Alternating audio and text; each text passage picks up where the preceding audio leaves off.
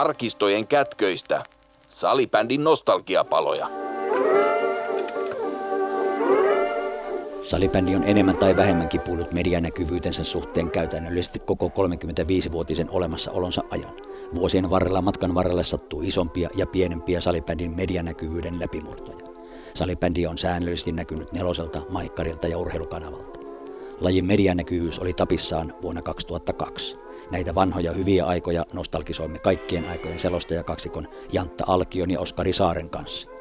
Tässä nostalgiapalojen 12 jaksossa puimme läpi ajanjakson 1980-luvulta vuoteen 2003. Seuraavassa jaksossa numero 13 romantisoidaan aikaa vuodesta 2004 näihin päiviin. Käytännössä läpikäymme koko salibändin medianäkyvyyden evoluution sen alkuajosta nykypäivään ja vähän tulevaisuuteenkin. Jälkipelissä palaamme tasan vuoden taakse, jolloin maailman ensimmäinen salibändimuseo avattiin Lempäälän Ideaparkissa. Pirkanmaan paikallisradion toimittaja Vesa Vainion perän haastateltavana museo, museon avajaistunnelmissa helmikuun 26. päivänä oli museoukko Jari Kinnunen.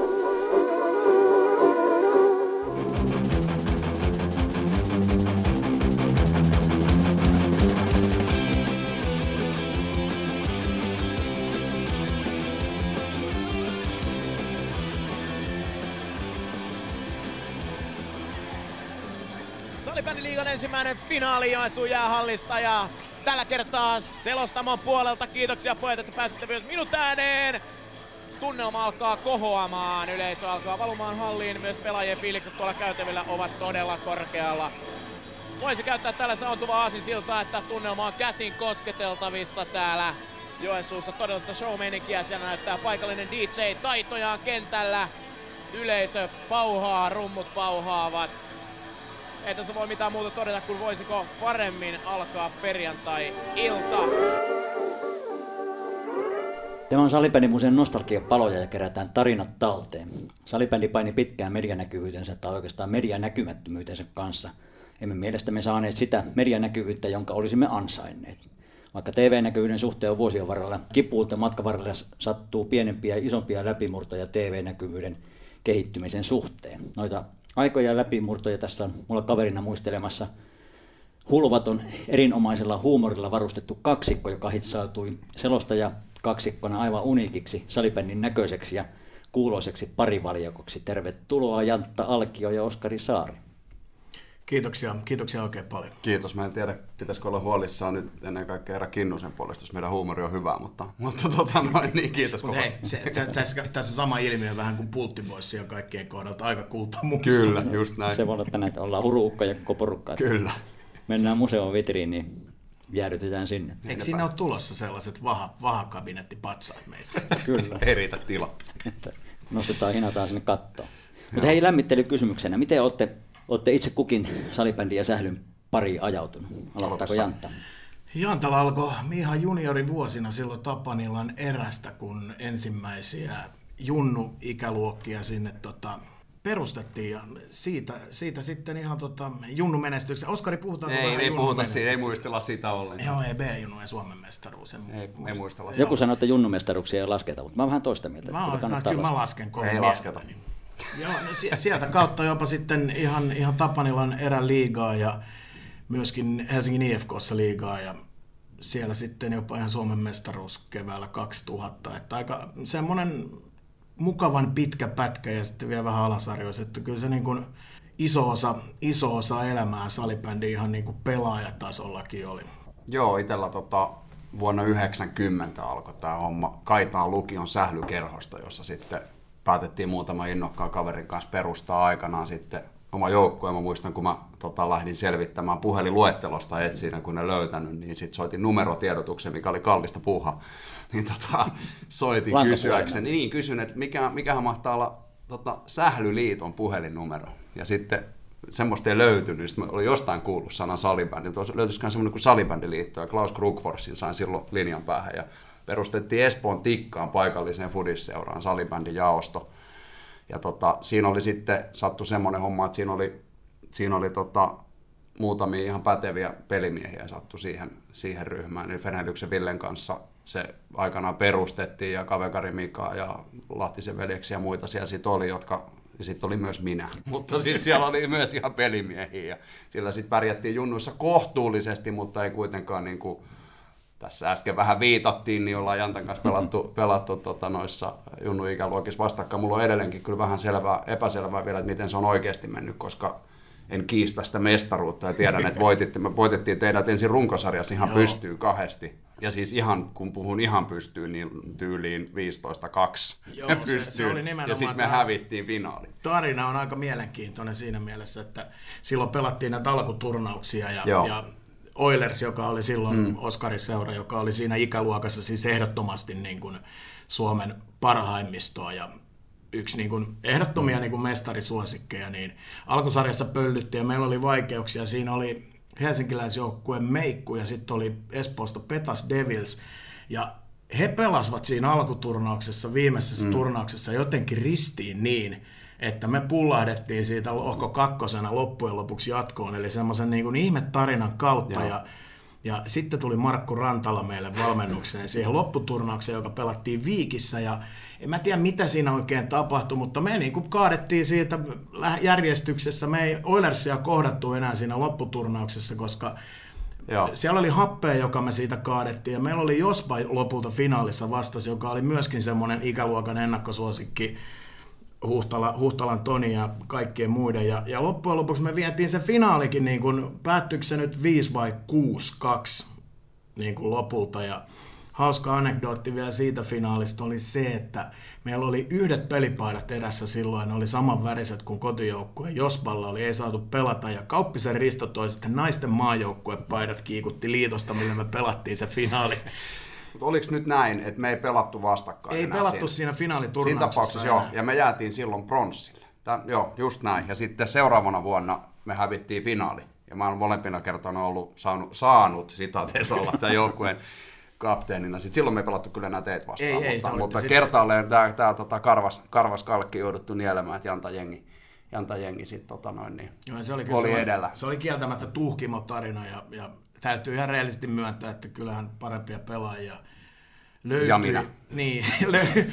mutta sä olit helkutin hyvä maskimies. Joo, sitä mä edelleen, mulla on iso hanuri. Mutta siis tämä tarina vielä sillä tavalla, että se sit kävi niin, että me aikanaan pelattiin tosiaan mun mielestä Espoon Tikan nimellä. Yksi vuosi me siirryttiin, Heinosen Tuukka oli sitten, tota, siinä oli Espoon bänditiimi ja, ja Espoon Oilers kävi meistä vähän semmoista niin kuin pientä kädenvääntöä ja Tuukka oli aika paljon vakuuttavampi hahmo tässä sitten, niin, niin tota, päädyttiin sitten Oilersin alaisuuteen B ja A junnu. Me ollaan itse asiassa ensimmäinen Oilersin joukkue, joka on koskaan voittanut SM-mitalin Aha. silloin. Et, tota, on ollut... Eli te olette samaa ikäluokkaa, Jantta Joo, kanssa. joo. joo. Oskari taitaa olla vuoden 75 vanhempi. ja 76, niin, niin, tota, niin, niin. Loistava vuosikerta. Joo. Joo. Sitten, koht, sitten seuraavaksi kohdattiin, kun Oskari oli dumarihommissa. Niin Joo, mulle kävi sitä aika nopeasti selville. Yhden liigajoukkueen harjoitusottelun on pelannut Vuosaaren urheilutalossa ja juostua niin sen peliin Vinski Vienolan peräs maaliin ympäri tajusin, että tämä ei taida nyt oikein meitsiltä lähteä. Kyllä se oli aika lailla tietokin, että se, kun oltiin Fenelux ja Vilin kanssa käyty silloin aikanaan tuomarikurssi, että jotkut tietäisi säännöt, niin tota, huomasin, että se sujuu vähän paremmin. Eli se dumarihommakin oli tavallaan vähän niin kuin vahinko. Se oli täysin vaan sen takia, että joku osaisi kertoa pelaajille säännöt. Ja silloin piti olla joka joukkueessa niin kuin jonkun mun mielestä käynyt tuomarikurssi, että voi olla toimitsijana. Tai joku tämmöinen systeemi siinä oli vuonna 90 siis. Ja No, se edelleenkin, kun tuo, nyt sitten coachina edelleen tuolla Vihdin Salisusissa Suomisarjassa vaikutan, niin etukäteen jo kaikille tuomarille anteeksi pyyntö mun sääntötietämys on edelleen sieltä 90-luvulta. Siitä on ihan hyötyä, kun joku, osa, joku joukkueessa osaa säännöt. Kyllä se helpotti, voi sanoa, että on hiljaa eikä edes saa pelaa. Niin, Juuri näin. Juuri näin. Joo, ja se, niin, se on, se on ihan, ihan, ihan hyvin sanottu, koska silloin oltiin kuitenkin alkutaipaleella ja kyllähän niin kuin tuomaritkin junnusarjoissa, niin siellä oli jos jonkunnäköistä hiihtäjää Kyllä. ja viheltäjää ja tavallaan se, se oli niin kuin, että tuossa on ihan, ihan validi pointti kyllä Joo, puheessa. Se oli, oli tota noin, niin silloin ja sitten, no tuomarina sitten itse, olisiko neljät MM-kisat tullut käytyä. Ja Joo, yksi- oikeastaan yksi- siirrytään yksi finaalikin jouhevasti. vedettyä, mutta se on sitten se on sit niinku myöhempien aikojen muisteloita se. Joo, mutta, mutta jouhevasti siirryttiin, siirryttiin vähän jo erotumaripuolelle. Olette molemmat ollut niin todella monessa mukana laji, lajin piirissä, Jantta jopa liitossa töissä ja niin edelleen. Niin käydään semmoinen lyhyt salibändi CV, että mitä kaikkea te olette ehtinyt tehdä. Aloittaako Jantta, Jantta jälleen? Joo, no toki noiden peli, pelihommien lisäksi, eli, eli, eli sieltä junnuista ihan liiga, liigaan asti ja sinne, niin mä tosiaan olin sitten Salipäädiliitossa täällä töissä oikein ihan, ihan kuukausi palkkalaisena maajoukkue sihteerin virassa. Taisinpa sinut rekrytoida.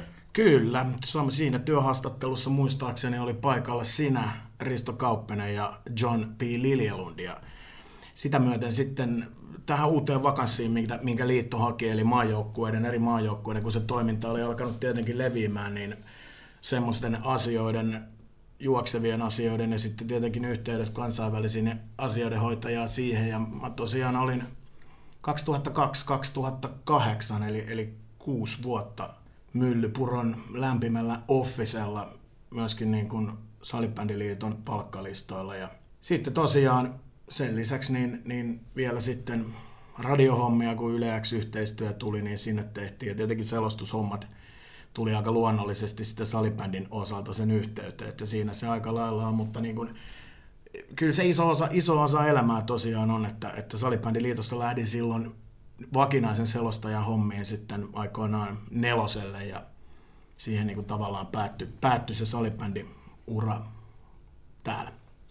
Joo, tuossa noin junnuvuodet tuli käytyä itseltä läpi, eli siitä tuomarihommiin ja, ja tota, noin 16-vuotiaana taisin viheltää silloin ekan SM-sarjan, miesten SM-sarjan ottelu kertoo siitä varmaan enemmän, että kuinka paljon oli tuomareita silloin. Mutta tota, sitten siitä eh, tosiaan, niin kuin tuossa käytiinkin läpi, niin neljätköhän MM-kisat tuli, tuli vedettyä ja, ja tosiaan Prahassa 98 Suomi hävisi välierän, niin tiedettiin, että kaksi tuomaripari on sitten enää niin kuin jatkossa siinä, niin saatiin sitten Marko Mativeden kanssa se kunnia ensimmäisenä suomalaisena parina viheltä finaali joka ekan erän osalta oli vielä suhteellisen tasainen. tota, se muistaakseni päättyi 10-1 tai 10-2 Ruotsille, mutta oli se, se oli kyllä siitä huolimatta niin tietenkin aika monen kokemus. Et, et, tota, no sen jälkeen sit yritin vielä pelata niin pitkään kuin pystyy ja sitten loukkaantumisten takia, kun hyppäsin loppukaudeksi valmentamaan salisusien silloista kolmosdivarijoukkuetta, joka oli tota, juttunut sarja häntä päähän ja 18 sekunnin päässä oli sellainen, että ei pudottu neloseen, niin, niin tota, sitten kun periaatteessa olin kuntoutunut, niin ne pojat enää kentälle päästänyt. Että varmaan ihan hyvä näin. Tämä on nyt sitten vienyt vähän mennessään tämä, tämä coachaushomma, että on nyt siellä Suomi-sarjajoukkuetta valmennan ja, ja, tota, ja, ja yritän kouluttautua myös niin kuin valmentajana tässä ja sitten toimin tuossa miesten maajoukkueessa joukkueenjohtajana, kun Petteri pyysi siihen, niin, niin tota, erikoiset kaksi vuotta täytyy sanoa, että ihan peräti neljään maaotteluun on päässyt, päässyt paikalle. Eli me ollaan molemmat siis oltu myöskin miesten maajoukkueen joukkueen johtajina. Joo, kyllä. Minä myös, minä myös. Joo, kaikki, joo. kaikki kolme. silloin, silloin virka-aikana niin täällä niin oli tilanne, tilanne, jossa maajoukkueella ei ollut, ei ollut tota, oikein joukkueenjohtoa mm. kasassa, oli neuvotteluvaiheet käynnissä, oli kuitenkin Finkampeni Ruotsissa ja tota, sitten siinä oli myöskin miesten maajoukkojen joukkueenjohtajan tehtäviä sitten hoitelijalle samassa pestissä. Jojokäästä. Tervetuloa Jojokäästiin. tota noin, niin, joo, ja sitten nykyisestä tästä pestistä tota noin, niin, meinasin äsken tuossa tuossa tota noin, niin sanoa, että sä oot ollut täällä suojatyöpaikassa, mutta osittain siinä suojatyöläisenä itsekin, niin en, en kehdannut. Tota, niin fakta, fakta, niin. faktahan tästä toimistosta on, niin. että täällä ei kukaan tee mitään. Ei, ei, paitsi podcastia. No podcastia. Niin, välillä. Niin, niin, tämäkään, tämäkään, ei, tämäkään ei kuulu toimenkuvaan. Tarinoin, onko sulla muuten rekki päällä? En.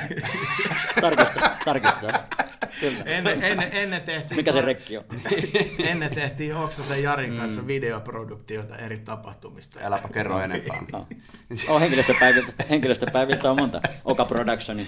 joo, niin, Toivottavasti niin, ne nauhat on tuhoutu. joo, joo, niin kuin pari muutakin nauhaa tässä matkan varrella. Sä oot kyllä uhannut, että ne on sun VHS sun kirjahyllys edelleen. Parhaat, tota, parhaat, joo, parhaat palat. Niihin palataan vielä tässä podcastissa. Niin, siis ihan tästä nykyisestä vähän vakavammin sanottuna tästä joukkojenjohtajan pestistä käsin, niin ei se olisi huonoa, että olisi maajoukkuesihteeri nykyäänkin. Joo, se on totta. vaan tämmöisenä heittona. Mm. Joo, kyllä se aika, aikamoista ruljanssia on, on tuo varuste, varustepuolen juttu. Ja, ja nyt tosiaan tuossa muutama päivä sitten julkistettiin, että jatkat nyt sitten muun staffin os, niin ohe, ohella sitten näihin siirrettyihin kotikisoihin ja sitten seuraava vuosi 2022 on vähän vielä auki. Se on vielä, mutta kyllä me halutaan, tai ainakin itse haluan, haluan katsotaan haluuko vielä joukkueen vuoden jälkeen et jatkaa, mutta kyllä itsellä ainakin kova haluaisi, että jos saa vaan kaikki muut työkuviot sillä järjestettyä. Palaan vielä tuohon 98 vuoteen, että et tosiaan Mativeden kanssa tota, niin vihelsitte sen, sen Ruotsin Sveitsi M-finaalin ensimmäisenä suomalaisena Ja tota, niin teidät valittiin myös silloin kaudelle 97-98 kauden erotomari pariksi, että, että semmoinenkin meritti löytyy, löytyy Joo, Oskari totta. Saaren listalta. Totta, pokaalikin on jossain tallessa vielä. Sen verran täytyy kyllä nuoleskella kaverinkin kiviä, niin tosiaan ky- ky- siihen aikaan niin ehdottomasti, mitä niin kuin muistelee niitä vuosia, vuosia itsekin liigassa ja näin, niin oli, oli kyllä niin kuin ehdottomasti niin kuin liigan paras pari, Saari Matinvesi. Parviainen Parviainen toki täytyy nostaa myöskin esille, oli, oli toinen jämäkkä. Eikä mulla niiltä vuosilta, kun puhuttiin, että tuomaritoiminta, niin se varmaan alkoi kehittyä aika paljon kuitenkin Sen jälkeen. ei vaan, että siellä, siellä oli niin kuin kavereita, jotka otti sen tuomaritoiminnan niin kuin äärettömän tosissaan. Eli ihan niin kuin siltä kannalta, että sitä hoidetaan ammattimaisesti. Ja kyllä se mun mielestä näki, koska ei, ei mulla ole semmoista fiilistä sieltä vuosilta, että se tuomaritoiminta, to, toki sinne mahtuu aina, niin kuin jokainen tietää mm. peleihin, mutta pääsääntöisesti mulla on semmoinen fiilis, että se oli äärettömän hyvissä käsissä, johtuen varmaan just siitä, että oli, oli sellaisia ihmisiä, jotka oli ottanut sen sitten tosissaan ja tehtäväkseen tavallaan, että he hoitaa tämän ruutunsa niin kuin ammattimaisesti ja se näkyy siellä. Kyllä se mun mielestä sillä tavalla pitää paikkansa. Parviasten lisäksi nyt sitten ehkä, ehkä ihan sadisti myöhemmin vuosilta, vuosilta sitten Riihimäki Sirkka tulee Kyllä, mieleen ja- muutama ja- muu ja tämmöinen pari. Niin, kyllä just näin, mutta se, että et, et, Joo, kiva kuulla toi, kiitos, kiitos mä, mä maksan sen 50 tililtä sitten myöhemmin, mutta se, että Mobile pay. et, et, et siis niin kuin paras pari niistä, jotka yritti viheltää sääntöjen mukaan, sanotaan näin, terveisiä parviaisille. Joo, ei vaan, kyllä. Kovia jätkiä. Mä kovia kuittaan, jätkiä. kuittaan toi Janta. Siirretty, Iirolta voi kysyä, mikä on siirretty punainen. Iiro ei itse muista, mutta mä muistan. Hei, no, Oskari vielä, sä kirjoitit ensimmäisen sal- Suomen ensimmäisen salipelin Joo. kirjan, kirjan kanssa nuorena poikana, nuorena kollina, ja tota, niin, kirjan nimi oli tiivistetty ja lyhykäisyydessään salibändi. Joo. Ja se oli salibändikirja. Oli siinä sitten se alaotsikko, opus junioritasolta huipulle Kyllä. ja säännöt, taktiikka, harjoittelu, mitä lienee. Kyllä. Jari Oksanen toteaa Salibändilehdessä 7 kautta 95 seuraavasti. Erittäin hyvä avaus suomalaiseen salibändikirjallisuuteen, jota taktisen sisällön puolesta on tällä hetkellä mahdoton ylittää. Mistä sä sait ton kipinän tuohon kirjan kirjoittamiseen? Mm, oikeastaan siitä, että silloin kun joukkuetta perustettiin, niin se jäi kaivelle, että mistään ei tuntunut oikein löytyvän mitään tietoa. Nettiähän ei silloin varsinaisesti ollut, Ei mistä olisi voinut kaivella ja, ja, ja kirjallisuutta ei ollut. Niin ajattelin, että tehdään semmoinen. Ja sitten kun tota, Faija on pitkän linjan toimittaja ja myös niin kuin kustannusalalla pitkään toiminut. Siellä oli hyvät suhteet, sanotaan näin, että se varmasti niin kuin edesautti sitä, että pääsi sen ehdotuksen kanssa sitten semmoiseen pöytään, missä sitä saattoi tarjota. tarjota. oliko se VSO, VSO? Sen, sen sitten kustansi, joka muuten on nykyinenkin kustantaja, mm. niin siinä mielessä, siinä mielessä ihan hauska, hauska yhteen sattuu. Mutta Oksanen, joka on Salimandilehteen kirjoitellut, niin on ihan, ihan hyvän kuulonen. Kuulonen, vai oliko se Kinnunen vai Oksanen? Kumpi se Oksanen, oli? Oksanen Oksanen. Se on ihan hyvä poika, mä en tiedä, lupavan kuulonen journalisti. Jotenkin, jotenkin tavallaan tuosta kirjastakin jo noin varhaisessa vaiheessa paistaa se, että me sitten teidän Amu Ahosen sanoja, että susta on nyt tullut tommonen, niin kuin sanoit, salibändi valmennus hörhö. Mm, niin, kyllä. Niin, niin, tavallaan sehän paistaa jo tuolta, että sä oot ollut niin kuin kiinnostunut siitä taktiikasta ja pelin tekemisestä, että mm. se on vasta nyt tietenkin kun aika on ollut oikein, Mm, että oot tuohon valmentamiseen hurahtanut, niin tavallaan se kipinähän löytyy jo tuolta. Niin sitten varmaan pitäisi ruveta taas uudestaan viheltää noita pelejä, kun nyt ymmärtää pelistäkin vähän enemmän. Mm. tota, muistatko, hei, me vielä ennen kuin mennään, pakko, pakko vielä tämä, kun sanoit, että, että, että liigassakin silloin, kun sä pelasit ja itse vihelsin, niin muistatko meidän kohtaamisen eräs playoff-ottelussa, kun sut vaihdettiin maaliin kesken peliä? Muistan erittäin hyvin. Se oli aika legendaarinen tapaus. Muista IFK, nyt en muista ketä vastaan pelasitte, Olisiko ollut viikkareet vastaan jopa? olitte tyyli 7-2 häviöllä kolmannessa erässä. Joo. Siinä kohtaa sut uskallettiin päästään maaliin. Niin oli, silloin oli kaikki. Joo. niin tota, mä ajattelin, että katsot, no Jantta vaihdetaan, että varmaan, varmaan jännittää. Että taisi olla eka playoff-peli Oli sulle. eka playoff-peli, joo. Sitten lähtee hyökkäys tulemaan sieltä niin kuin kohti, kohti Jantan maalia. Mä parempi, ettei niin kuin, antaa takaveri keskittyä peliin, ettei nyt mitään, mitään heittää. Siinä hyökkäys tulee, sitten Jantta huutaa siitä siihen sivuun. Mä siinä maali, kun ei sulla ollut 70 tässä vaiheessa. Kaveri rupeaa painaa pulkkisimitaatiota siinä kohtaa pöytää. pöytää tota, heitettiin siinä tämmöinen pikku sketsi. Sitten nappasit sen torjunnan siitä, pistit peliin ja Joo, jauhettiin se peli loppu siinä sitten ihan muuta kuin Näin tuli, näin tuli tosiaan. Joo, ei se jännitysmomentti. ja- Se oli tavallaan helppo, helppo, helppo olla siinä, kun tunsi Oskari kuitenkin siitä niin kuin hyvin, niin ei siinä nyt enää, kun tilannekin oli se mikä mm. oli, niin ei siinä jännitysmomenttia ollut. Ja luonne nyt ollut aina semmoinen vähän, että mieluummin heitetään vitsillä, vitsillä sisään, kun aletaan synkistelemään. Se oli aika luonnollinen ja kun tuon Oskarin kuitenkin ja samanlaisen, samanlaisen huumorin. Tää, hyvä huumori. Mistä oli jo puhe. Hyvä huumori, niin se meni aika, mutta joo. Pelin tiimellyksessä sattuu. Harmi, ettei oltu mikitetty. Kesken ylivoiman hyökkäys. Mutta hei vielä, mä tutustuin ensimmäisen kerran, kun sä teit sitä kirjaa. Eli sehän tapahtui näin, että et, tota, niin, sä, Ruokonen oli siinä yksi, Mm, yksi tota, niin, mentori tai, tai mitä sä niin haastattelit. Ja Kyllä. sä tulit meille kylään Järvenpäähän. Kyllä, muistan. Järvenpäähän. Me oltiin Ruokosen kanssa vähän ill- illalla siinä törpötelty ja, ja tota, Joo. niin, oltiin lähdössä ulkomaan matkalle sitten, Juu. sitten tota, niin, perheineen siinä. Pizza oli pöydässä Ka- ja, kyllä, ja olutta kyllä. oli myös sitä. En tosin itse Kyllä. nauttinut silloin, vaikka olinkin jo ihan täysikäinen, mutta kun oli autolla. Niin... Ovikello soi ja ovikello Joo. soi pim pom. Ruokonen sanoi sieltä, sieltä, että ei Helkkari, nyt se, nyt se Oskari Saari tulee juhuttaa häntä. Joo, just näin. Ja itse asiassa mä muistan, se oli ihan tärkeä tapaaminen vielä sen kirjan. Meillä oli tietysti useampia näitä, näitä keissejä. Käytiin se niin kuin Antin, kanssa, Antin kanssa läpi, läpi se homma, mutta et muistan kyllä tämän tapaamisen oikein hyvin. Että, et, tota, Järvenpään asemalle ensin etin ja sitten siitä, Kyllä. siitä selvittelin. Että. Kyllä, että missä päin se solmukuja on. Joo, Joo, just niin. joo. Ei ollut nimittäin Navia autossa silloin, Joo. 95.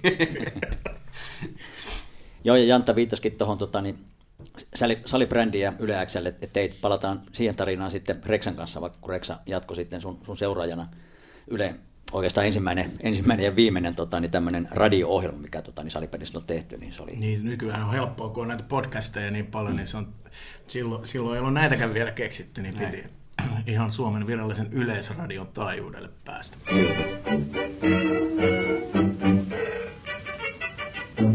Kun sitten viereen saapuu erittäin tuttu mies Oskari Saari, mukavaa saada mieskaunoutta tähän viereen. Kiitos, kiitos. Miesvartalo on sitten kaunis ja tuolla kentällä niitä nähdään tänään useampi, useampia. Täällä joutuu vähän portaita kiipeämään, heik- heikompi kuntoisella rupeaa vähän hengästyttämään. Juuri meinasin tässä kysyä, että tuo nouseminen tuolta studiosta kesti sen verran kauan, että kävitkö nakilla? En käynyt nakilla, kävin katselemassa, että mistä tänne oikein, kun ei meillä Helsingissä ole näin isoja salibändihalleja, niin meidän on nyt löytyä oikeat portaat, mutta nyt löytyy ja täällä ollaan valmiina. Ja niin on myöskin Oilens joukkue, niin kuin kuvaruutu kertoo.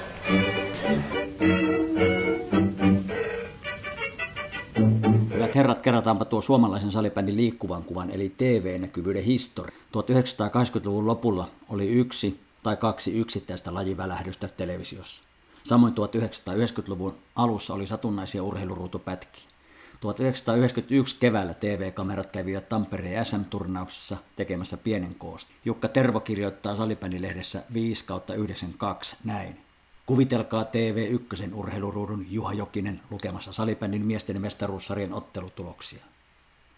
Varmasti myönnätte, että elitte tuon ohikiitävän hetken vain haaveunissa. Edellä kuvattu esimerkki on tarkoituksella yliampuva. Ensimmäinen suuri TV-läpimurto oli Suomessa järjestetyt EM-kisat 94. Markku Huoponen kirjoittaa salibändilehdessä 4 kautta 94 näin. Paitsi että kansainvälisten arvoturnausten sarjan pää saatiin näillä kisoilla avatuksi, murtautui salibändi viimeistään nyt suuren yleisön tietoisuuteen.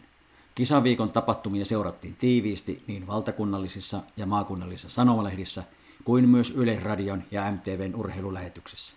Yle lähetti finaalista puolen tunnin mittaisen koosteen ja myös Eurosportin uutiskynnys ylittyi ainakin kertaalleen. Salibändin ensimmäinen TV-sopimus solmittiin kaudella 95-96, jolloin Salibändiliitto ja Suomen paikallis-TV-kanavat Oy, eli tutummin PTV, sopivat yhteistyöstä salibändin raporttien muodossa. 3-6 minuuttisissa makasiiniraporteissa käsiteltiin pääosin miesten salibändin liikaa. Muutamat paikallistelevisiot, muun muassa Jyväskylän ja Tampereen paikallistelevisiot, näyttivät otteluita kaudesta 95-96 lähtien. Tampere TVn salibändilähetysten selostajana oli muuten Vesa Rantanen ja kommentaattorina lajipioneeri Panu Pitkänen. Klubenin MM-kisoista 96 lähtien Yle on näyttänyt Suomen otteluita MM-kisoista. Ensimmäisissä Ylen lähetyksissä oli voimakaksikko Ville Klinga ja Timo Huovinen. Yle televisioi myös Lahden World Gamesien finaalin Lahdesta vuonna 1997. Kirjoitin itse salibändilehdessä 2 97 seuraavasti. Liitto panostaa lajin medianäkyvyyden lisäämiseen voimakkaasti. Satunnaisuuden sijaan tavoitteena on saada lajinäkyvyys TV-ssä säännölliseksi. Se on markkinointia ja lajilevitystyötä, joka liitolle kuuluu. No, heti seuraavalle kaudelle 97-98 syntyykin ensimmäinen salibändin varsinainen TV-sopimus uuden vasta aloittaneen TV-kanavan Nelosen kanssa. Tämä oli toinen suuri läpimurto salibändi TV-näkyvyydessä.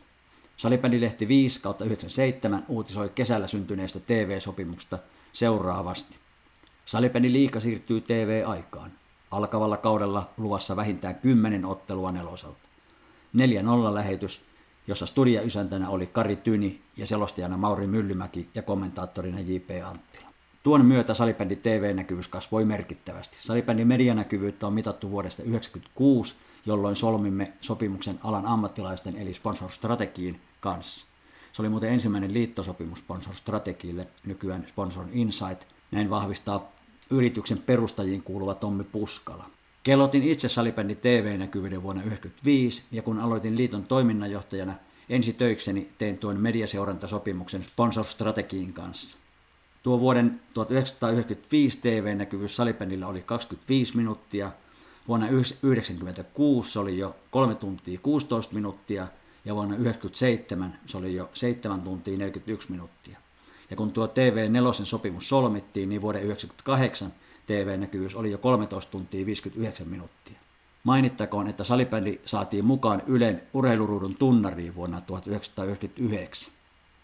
Salibändilehdessä 7 99 Ylen urheiluohjelmien pomo Markku Vainikka perään kuuluttaa kärsivällisyyttä toteaa, lajin perustyö ei voi tapahtua televisiossa.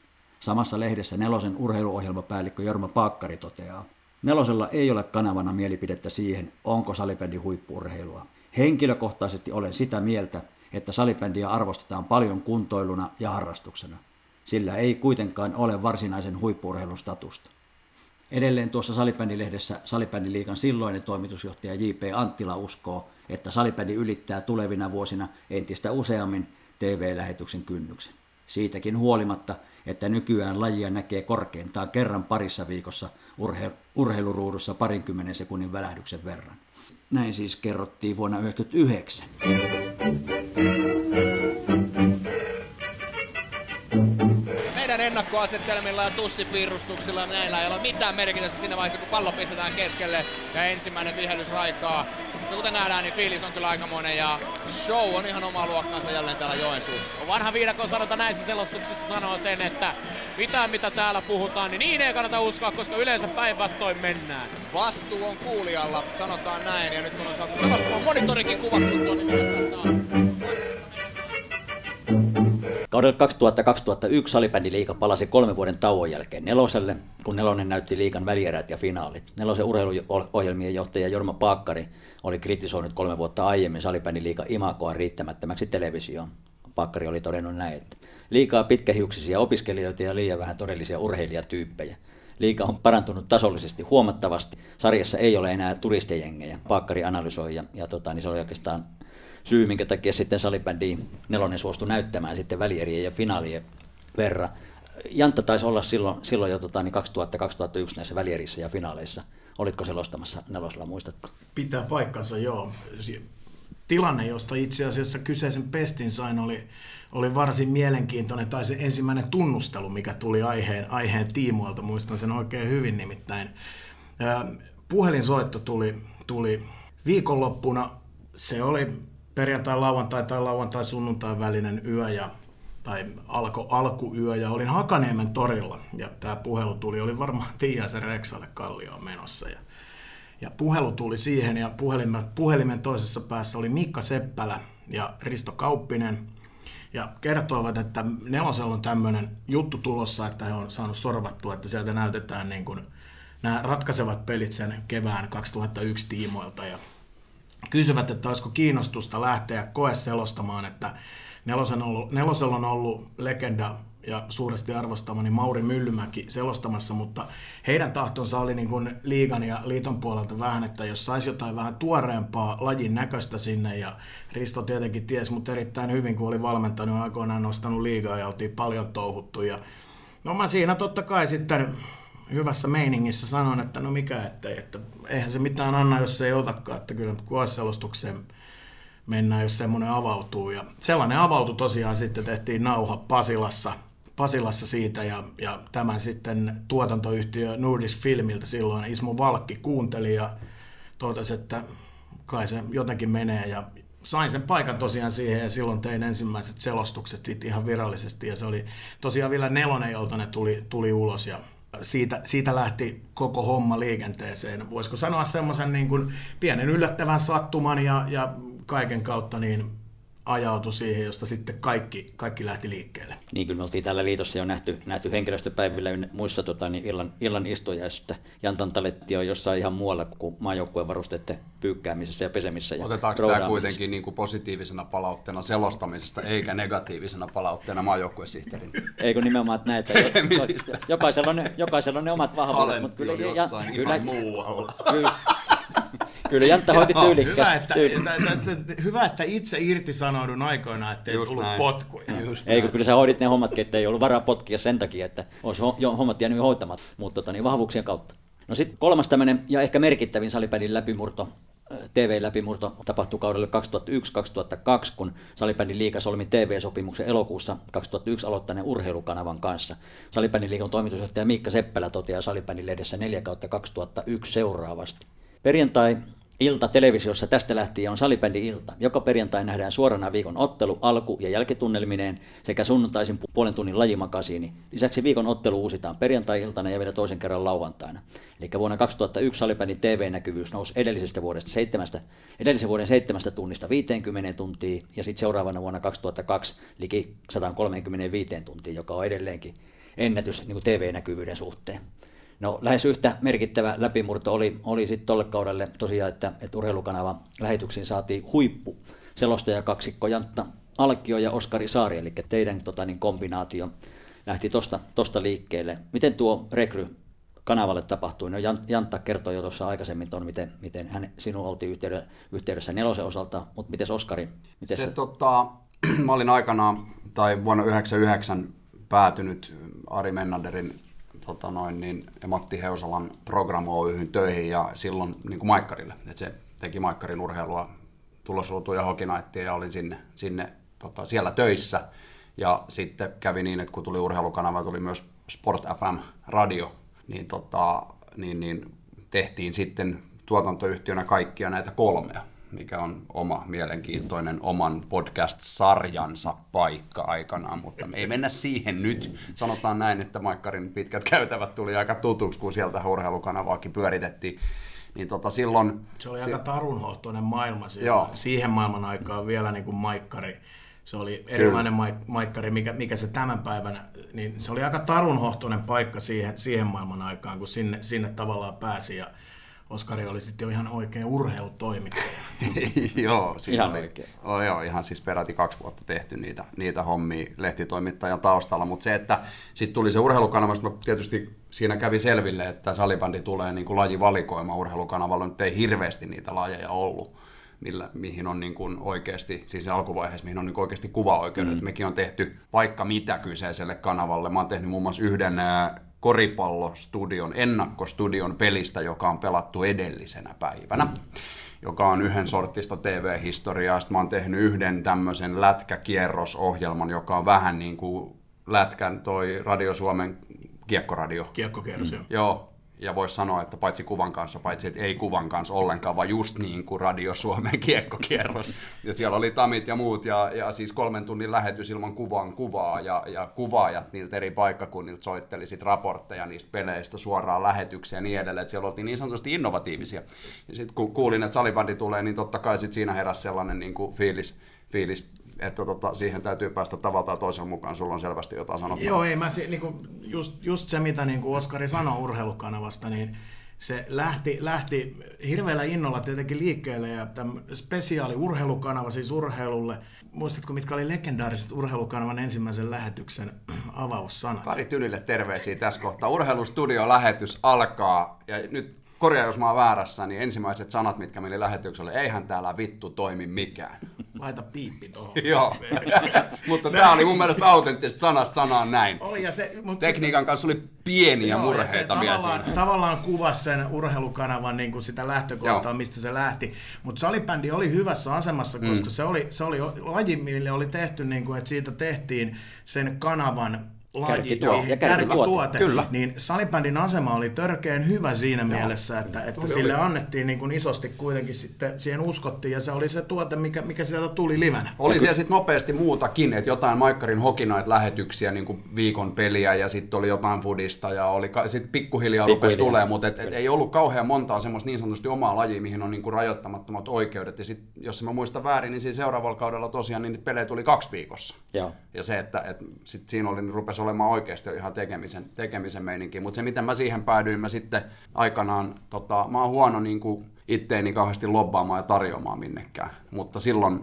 myönnän niin tehneeni kyllä, että, että silloin juttelin kyseisen lähetyksen tuottajan kanssa, joka ei ollut siis programmin, vaan urheilukanavan työntekijä, ja, ja hän oli sitten sitä asiaa pohtinut siinä, ja sitten hän oli kertonut, kertoi sitten, että hän on nyt päättänyt, että Jantta, Jantta selostaa, ja sillä mennään. Mutta ei se on hyvä, että Jantta on erinomainen valinta, mutta olette sitten miettinyt sitä lähetyskokonaisuutta yhtään tarkemmin, mitä tarkoitan. Me ruvettiin käymään läpi sitä, että teillä on ennakkostudio, teillä on loppustudio, ja teillä on yksi ihminen tekemässä sitä niin kun ruvettiin pyörittelemään sitä palettia, niin mä sain sitten myytyä sellaisen ajatuksen, että siihen ei tarvi enempää kuin kaksi. Mutta mun täytyy olla se toinen niistä kahdesta.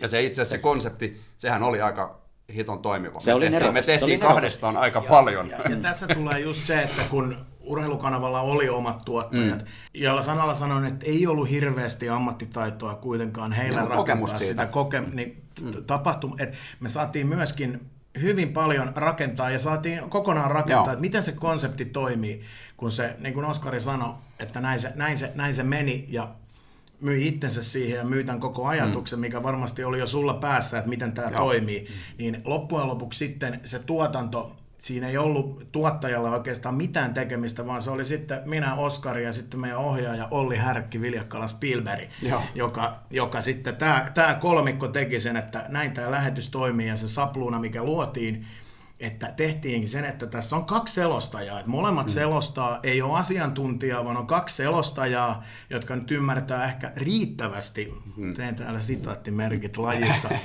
ymmärtää riittävästi lajista ja sitten hoituu, toinen tekee alakertahaastattelua, toinen tekee studioa ja mm. sillä sapluunalla pyöritetään, pyöritetään tämä kuvio kahdella miehellä ja saadaan se toimimaan. Joo, just se toinen lähtee sitten pikkasen, kumpi oli niin sanotusti toimittajavuorot. Ja niin sekin- pikkasen sekin- aikaisemmin tekee erätaukohaastattelut ja toinen pitää On, sitten ja sillä aikaa sekin- selostamassa puhetta yllä. Joo, ja sekin mm. kuvio vaihtui silleen, että ei tosiaan ollut, ollut tota, että toinen tekee vaan toista, vaan ne Joo. vuorovedoilla silleen, että Joo. tänään sulla on haastatteluvuoro ja sä, ehdot sinne studioon ja sekin niinku meni koko ajan, se paketti niinku pyöri. Se mun pitää tästä vielä sanoa, että jää väärää käsitystä, niin siis se niin urheilukanavan tuottajien ja niin edelleen, niin vastaavasti kyllä se niin kuin luotto ja, ja, ja se niin kuin osaaminen siinä, siinä kehittyy, että mulla jäi siitä kyllä loppujen lopuksi tosi hyvä fiilis, että siitä, siitä yhteistyössä ja haluttiin jeesaa meitä sit lopulta niin kuin tekemään sitä. Että, Joo, että siis ei, ei tavallaan, se- että ei ollut semmoista niin kuin välttämättä kauhean valmista konseptia, että tälleen tämä tehdään. Ei, vaan- ja se oli nimenomaan, se, se, sehän ton koko idean, idean, mi- minkä takia se lähti toimimaan, että sieltä ei annettu mitään, että Mm. näin se on, vaan se, se tuli niin kuin sitten Joo. Saitte vapaat, Te- vapaat tekijä- kädet, eikä hyvinkin vapaat, formia. hyvinkin vapaat todella kädet vapaat. loppukevennyksineen. Että Kaikkineen. tota, Ei, niin. ei kukaan siis puuttunut siihen, mitä, mitä tehtiin. Ja varmaan myöskin sen, sen kun siellä nähtiin, että hei, tämä homma toimii. No tohon ei tarvitse keskittyä. Että se, se pyörii homma itsellään ja, ja näillä jätkillä on riittävästi intohimoa ja Joo.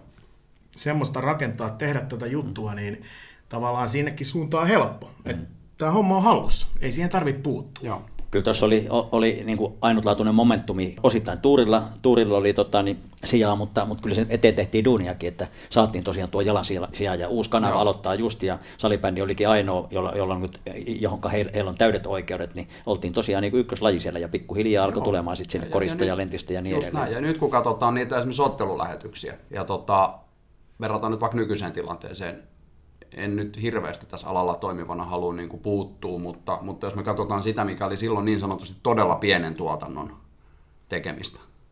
Kameroita oli neljä mun mielestä, paitsi sitten jos mentiin niin kuin finaaleihin ja muihin, niin sitten saattoi olla enemmän. Mutta mun mielestä kolmelta tai neljällä kameralla mentiin mukaan lukien studio.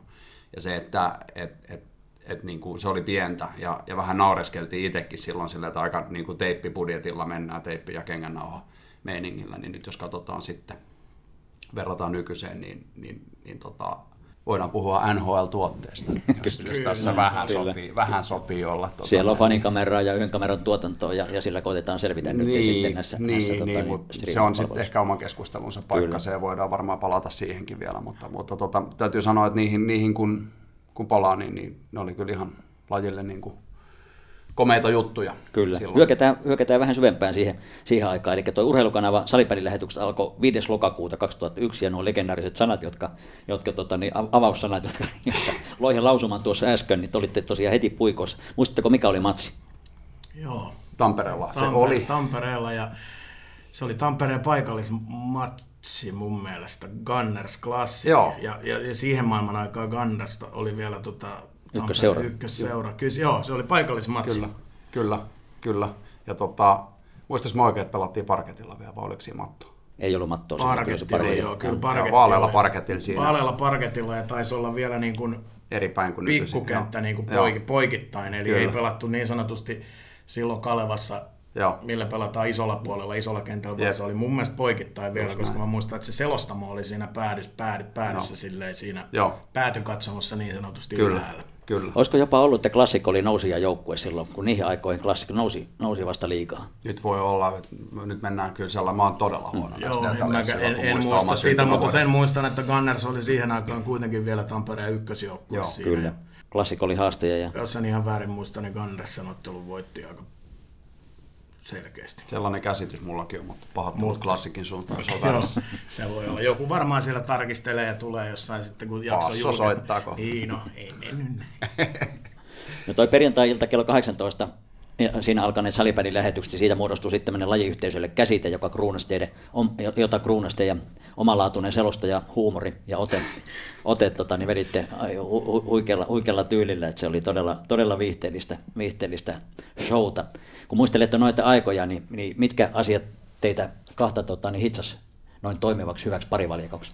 Kyllä se varmaan niin kuin isoin asia tuollaisessa on aina, ja se minkä mä oon siitä oppinut, mitä on sanonut aina siitä eteenpäinkin, kun on sitten tuoreempien selostajien kanssa puhunut niin kuin nykyisessä toimenkuvassa, esimerkiksi tuolla Moskitolla, kun on sitten rekrytoinut selostajia tai kun on tullut uusia kommentaattoreita, uusia asiantuntijoita, kenen kanssa on vaikka itse tehnyt töitä, niin sanonut aina sen, että kyllä se tärkein juttu, vaikka siinä olisi kaksi miten hyvää ja ammattimaista heppua, niin kuin kiistatta hyvä, jos se kemia ei toimi, niin se kuuluu kotiin saakka. Et se, se kemia on ihan ykkösjuttu, ja siinä on totta kai sit ollut vähän niin kuin tuuriakin, mutta kyllä, se, kyllä mä niin kuin tiesin jo silloin itseäni niin kuin siihen, siihen myydessäni, niin tiesin sen, että et, et Jantan kanssa homma niin kuin varmaan, koska se miten, miten niin kuin henkilökohtaisesti näin hommat toimii, sillä on tosi paljon vaikutusta siihen, että et, et, että tota sit tosiaan, tosiaan niin kuin kaikki muu on sitten siihen päälle ja, ja niin kuin lisää. Et kyllä se semmoinen, ja sitten oltiin molemmat niin kuin tietyllä tapaa samassa vaiheessa uraa. Jantalla oli selostuksista kokemusta. Se oli mun ensimmäinen selostus mitään ikinä. Ja mä olin aikanaan työhaastatteluun tullessa sanonut, että mä kiinnostaa, kiinnostaa niin kuin järjestyksi toimittaa, juontaa ja selostaa, kun nämä kolme piti pistää järjestykseen Menanderin työhaastattelussa, niin se selostaminen ei ollut niin kuin kiinnostanut mua lainkaan ennen tota. Ja sitten tavallaan siitä heräs vaan semmoinen, että olisi niin kuin makea juttu kokeilla. Ja mä luulen, että, että kyllä tuommoinen henkilökohtainen niin kuin kemia, se miten hommat toimii, toimii niin kuin henkilötasolla, on se kaikista tärkein asia omasta mielestä. On, se, se on ylivoimaisesti nimenomaan se, se ja siihen lisätty just se, että, että tietenkin molemmat, molemmat hirveästi intoa täynnä uusia asioita. Mulla ei ollut, mä en ollut tehnyt yhtään haastattelua koskaan ja se oli taas niinku tavallaan sitten semmoinen, että Oskari sparras mua siinä ja vähän niinku kädestä, kädestä toistaa tuki, että mennään tästä niin, että Just heilataan ja rakennetaan ja kehityttiin ja huomattiin, että se, mitä mä nyt en, en kaiva, voi olla, että sitä on jossain joku tehnytkin tommosessa, mutta niin kuin väitän, että palloiluurheilussa tommosessa ei ole kahdella selostajalla vedetty ikinä. Se oli, se oli niin kuin uusi innovaatio. Toki senkin joku voi oikeastaan varmaan jossain joku on tehnyt, mutta se ei ollut mitenkään yleistä. Se oli täysin poikkeuksellista, Jep. että olikin kaksi selostajaa.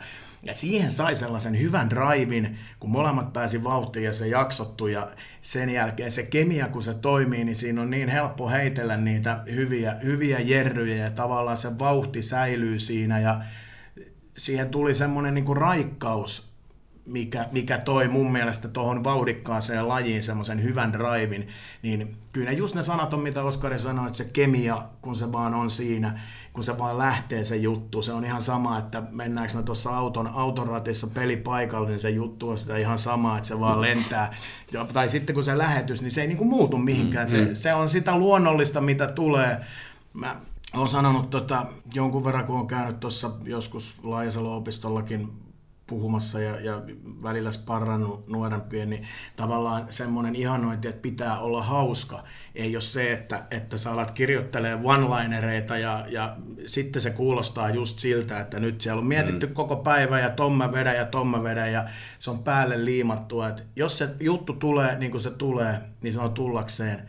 Jos ei, niin selosta sitten omalla, omalla jollain muulla vahvuudella, mutta semmoinen tekemällä tehty, niin se, se vaan kuulostaa Joo, ei, ei, kaikki, ei kaikki selostajat ole esimerkiksi hauskoja, mutta ne voi silti olla pirun hyviä. Ei, siis se- se, se, se- oma persoona on, tosi just tärkeä, että uskaltaa just tehdä sen oman Tämä on se persoonan pointti läpi. nimenomaan just, että se, se ei voi eritellä mitenkään niin, että on, on hyvä selostaja, koska se on tollanen. Mm. Jokainen on hyvä selostaja nimenomaan sillä omalla vahvuusalueellaan. Joillekin se on, niin kuin, se on huumori, joillekin se on ihan asiallisuus, toisille se on hyvin paljon hitaampi ja analyyttisempi selostaminen, toisille se on räväkkyys. Se on, se on niin laaja skaala, mikä tekee siitä selostuksesta hyvän ja se on yhtä lailla hyvä, miten sen tekee, kun se on ammattitaidolla tehty. Joo, se on falskia, jos yrittää esittää jotakin, niin kuin tavallaan se oman persoonan tuominen, se uskallus laittaa oikeasti itsensä peliin siinä. Totta kai se on sit, en mä niin kuin himas puhu samalla tavalla kuin selostaisi esimerkiksi, ehkä aina, toivottavasti, mutta se, että et, et, et ehkä siinä on jeesannut se, että siinä on ollut niin kuin kaveri vieressä, ketä niin kuin arvostaa, keneen luottaa, ja se on niin kuin henkilökohtaisesti homma toimii. Et se olisi ollut tosi vaikea. Kyllä mä muistan alkuunsa, niin kuin sä sanoit noista haastatteluista, niin se oli musta hauskaa, kun sua niin silmin nähden jännitti ne ihan käsittämättömän Oli. paljon. Se- että mitä mä kysyn, sä kirjoitit, sun, sulla on itse asiassa yllättävän se- ihmiset, asioita, joita ihmiset ei tiedä Jani Alkiosta, sillä on hyvä käsiala. Kaunis ja, käsiala. kaunis ja huolellinen käsiala. Hän kirjoitti tällä kauniilla huolellisella käsialalla ruutuvihkoon, me käytiin yksi kerralla ne kysymykset läpi, ja Jantta kirjoitti jonkun aikaa. Joo, kyllä Joka siinä meni- ainoan kysymyksellä, kunnes sitten jossain vaiheessa mä huomasin, että sulla ei ole enää muistiinpanoja, nyt sä et enää kysy.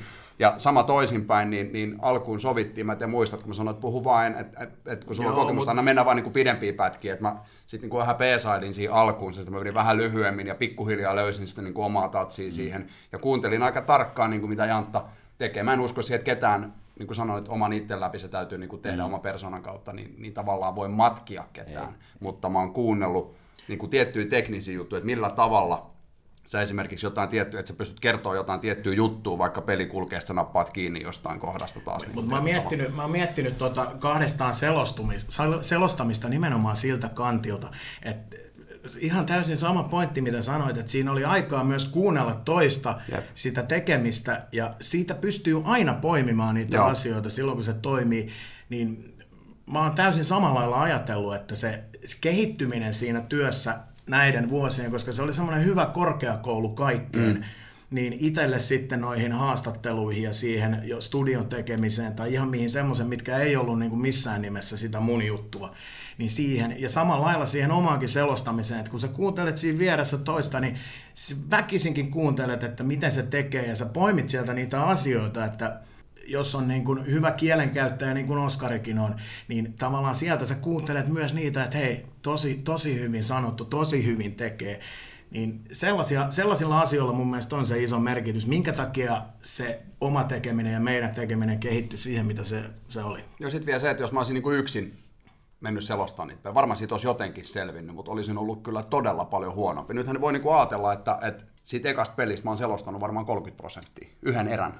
Tuutko selostaan yhden erän salibändiin, niin se on niinku eri juttu. Tavallaan sitten kun tuntuu, että, että, että nyt vähän niin kuin, niin sitten vaan vetää lauseen nippuun ja näyttää toiselle, että jatka sä siitä. Voi vähän aikaa taas kerätä itteensä toinen. Sitten sieltä tulee joku täky, mihin on helppo tarttua. Sitten itsellä oli tuomaritaustaa, vähän pystyi johonkin, jos tuli joku vähän kyseenalainen vihellys tai vähän jotain spekulaatio, pystyy ehkä siitä heittää jotain. Ja Antala taas sitten enemmän just veskari pelaajavinkkelistä ja, On, ja, sta- näin. Tunsi ehkä statistiikkoja- pelaajia ja niin kuin enemmän. statistiikkoja, mitä Niin. mä tykkään myös sitten tehdä, niin mulla oli, se meni myös aika paljon silleen, että Joo. mulla oli sit sitä statistiikkaa siinä valmiina, niin aina, aina pystyy Joo. myöskin niin kuin sillä, että toinen pystyy katsoa tilastoja vähän, että sitten tulee heti, Tai jos näyttää joku vaikka niin kuin, toiselle niin kyllä, paperista, että että tossa. tossa noin, tai sitten kun sille tulee katkon paikka, niin sitten lataa sieltä siihen liittyvän jonkun Joo. faktan, niin se työnjako, koko semmoinen, miten se homma rullas, niin miten siitä niin sujuvaa tuli. Joo. En mä tiedä kuinka sujuvaa se enää. Jos nyt Omasta sen ensi- mielestä. Jos sen ensimmäisen Minähän sanoin sen, että se oli sujuvaa. että kyllä se on kyllä, ihan, kyllä, ihan, ihan kyllä. tota, omalaatuisen mä allekirjoitan, Kyllä. se on, se on Joo, varmasti kyllä. just näin, mutta se tavallaan sitten myös se jotenkin kehittyi aika nopeasti siihen suuntaan, että rupesi heittää niin kaverille lapaan, kun oppi vähän niin kuin tunteen, niin heittää että se jonkun siihen oman lauseen loppuun semmoisen, niin kuin, mistä on helppo ottaa kiinni. Ei aina, mutta välillä kun tuli joku sopiva hetki, niin vähän niin kuin näyttää, että tosta ja- jatka siitä. Ja mikä niin kuin erityisesti lämmitti, lämmitti niin kuin meikäläisenkin, meikäläisenkin mieltä, että kun haluttiin, että saadaan salipädin näköinen niin kuin setti ja selostaja kaksikko ja, mm. ja se lähetys, niin te oikeasti olitte sitä ja se oli ihan uniikki. uniikki ja niin kuin tuossa totesitte, että, että tämmöinen niin kuin, niin kuin kahden selostajan kombinaatio, niin se an- antaa vielä enemmän niin kuin haasteita, haasteita sille keskinäisen kohesiolle ja, ja, ja vuorovaikutukselle. Että se Ei tosin, toimii. ei tosin oltu pitkätukkaisia opiskelijoita. Ei oltu, mutta oli pelaa, ymmär- mutta Pakkari viittasi pelaajia. Joo, joo, ja mä ymmärrän tuon Paakkarin kommentin, kun häne, hänelle tietenkin myöskin paljon työtä tehneenä, niin hänen hiu- hiusmuotiaan kun katsoo, niin ymmärrän, ymmärrän hyvin sen kommentin, että siinä oli ehkä katkeruutta. Kyllä.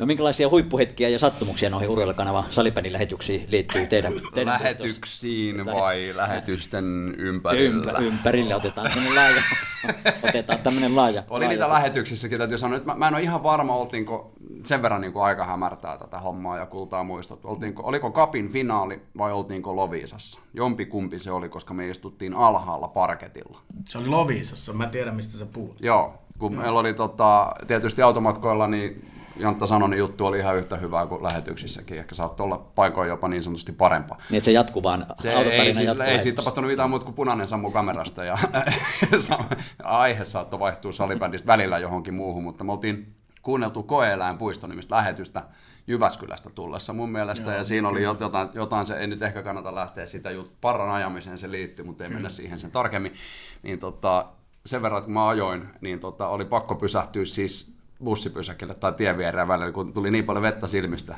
että ei vaan kertaa kaikesta toi liekittää sitä juttua siinä vieressä vielä. Niin se oli mun mielestä aika pian sen jälkeen, Oli joo. kun oltiin, tota, ja tähän liittyy J.P. Lehtonen muistaakseni tähän juttuun, niin tota, sanoit, että se oli Lovisa. Loviisassa Joo, oli. se ei ollut se kapin finaali, mä se- sekoitan sen tähän mutta siis Lovisassa pelissä ja sattui tämmöinen tilanne sitten, kun tulee lähikuva J.P. Lehtosesta, jolla oli parta jäänyt ajamatta, niin kuin Jantta sitten siinä loi he lausumaan. Ja sitten jollakin eleillä siinä vielä lisäsi tätä, tätä boostia. Tämä, on, tämä valitettavasti tämä koko Inside-juttu ei nyt sillä tavalla voi kertoa, koska tämä on ymmärtääkseni perheohjelma. Mutta siis lopputulos oli se, että mä repesin aivan täysin, otin luurit pois päästä ja punaisen pois ja näytin, että jatka sinä. Seurauksena Jantta repes luurit pois päästä, punainen molemmilla, molemmat kahden metrin päästä pöytään ja eleillä, niin kuin, että sä jatkat. Ei kun sä jatkat, sä peli menee. Ja Molemmat kukaan ei, oltiin, siinä tuntui ainakin niin kuin tosi pitkältä ajalta. se. Tietenkin lähetyksessä sekunnit tuntuu aina pitkältä, mutta se oli kyllä jo koominen tilanne. En tiedä, miten oli Härkki ohjaamassa siihen reagoi, koska niin kuin mitään ei tapahtunut. Ja molemmat on tosiaan siinä penkin, penkin takana. Ja nä- Että su, sinä jatkat. Ei kun sinä jatkat. Ei Enkä, pysty. enkä muista kumpi siitä sitten jatko, mutta se, Ei mitään mielikuvaa, kyllä se se, siitä jatkuu. jo- se tirskuminen vähän jatkui siinä vielä sitten niin kuin, No olihan näitä sitten, tämä oli hyvä esimerkki siitä, että tämmöisiä suolauksia sit oli toki muitakin. Saatettiin tota, Rastaan Tomppa nykyään eräviikingeissä valmentava coachi, niin tota, eräällä pelimatkalla, niin hänelle, hänelle keksittiin tuohon TGH, eli tähän niin kuin nimigrafiikkaan, niin keksittiin ihan oma titteli. Se meni mutta ihan lähetyksen saakka läpi. Hän oli siis Liperin Cobra. kyllä. Ja tota, siihenkin liittyy tarinoita, mutta, mutta tota, Tomppa saa itse tulla ne kertoon sitten joskus. Kyllä, mutta sanotaan näin, että reissulla kun tapahtuu, niin kyllä siellä kaiken, kaiken näköisiä insideja tulee. Ja jos lähetyksistä poimitaan, niin ehkä se yksi unohtumattomimpia on tota, Joensuun Mehtimäen jäähallifinaalissa, kun Oskari oli silloin studiovuorossa ja, ja tota, siellä oli siis niin kuin kaikki muistaa, ne jotka salibändiä muistaa sinne asti, niin Joensuun jäähallifinaalit itse asiassa kahtena- 2003 ja 2004. Ne oli huikeata ne tapahtumaa. oli, ja tunnelma oli siis aivan käsittämätön. Etenkin se 2003, se oli se, milloin, Yli 6000 milloin hallissa oli sit niin Siellä varmaan ollut yli ei- seitsemän. Viran, viran, saa kertoa enemmän. Viranomaisille ei kannata kertoa, mutta tunnelma oli siis äärettömän uskomaton ja kuuma ja Oskari, Oskari jotenkin, jotenkin muotoili sen studiossa, että täällä alkaa tunnelma olla jo nyt niin lämmin, että pitää kohta vähitellen alkaa riisumaan vaatteita. Ja mä kuulin sen selostamassa luureista ja totta kai mä riisun itseni sitten siellä Mehtimään selostuskopissa alasti.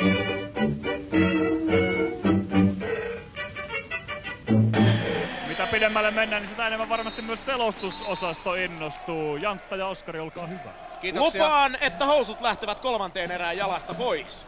Äläpä vielä lupaile, meikäläinen nimittäin lähtee etsimään uutta paikkaa täältä siinä vaiheessa. Se on yksi asia, mikä varmaan tässä vaiheessa. Nyt voidaan sanoa, että finaalisarja on käynnissä. Jos vaikka vetänyt kahteen yhteen niin iskee heti No tietenkin. No tietenkin. As you do.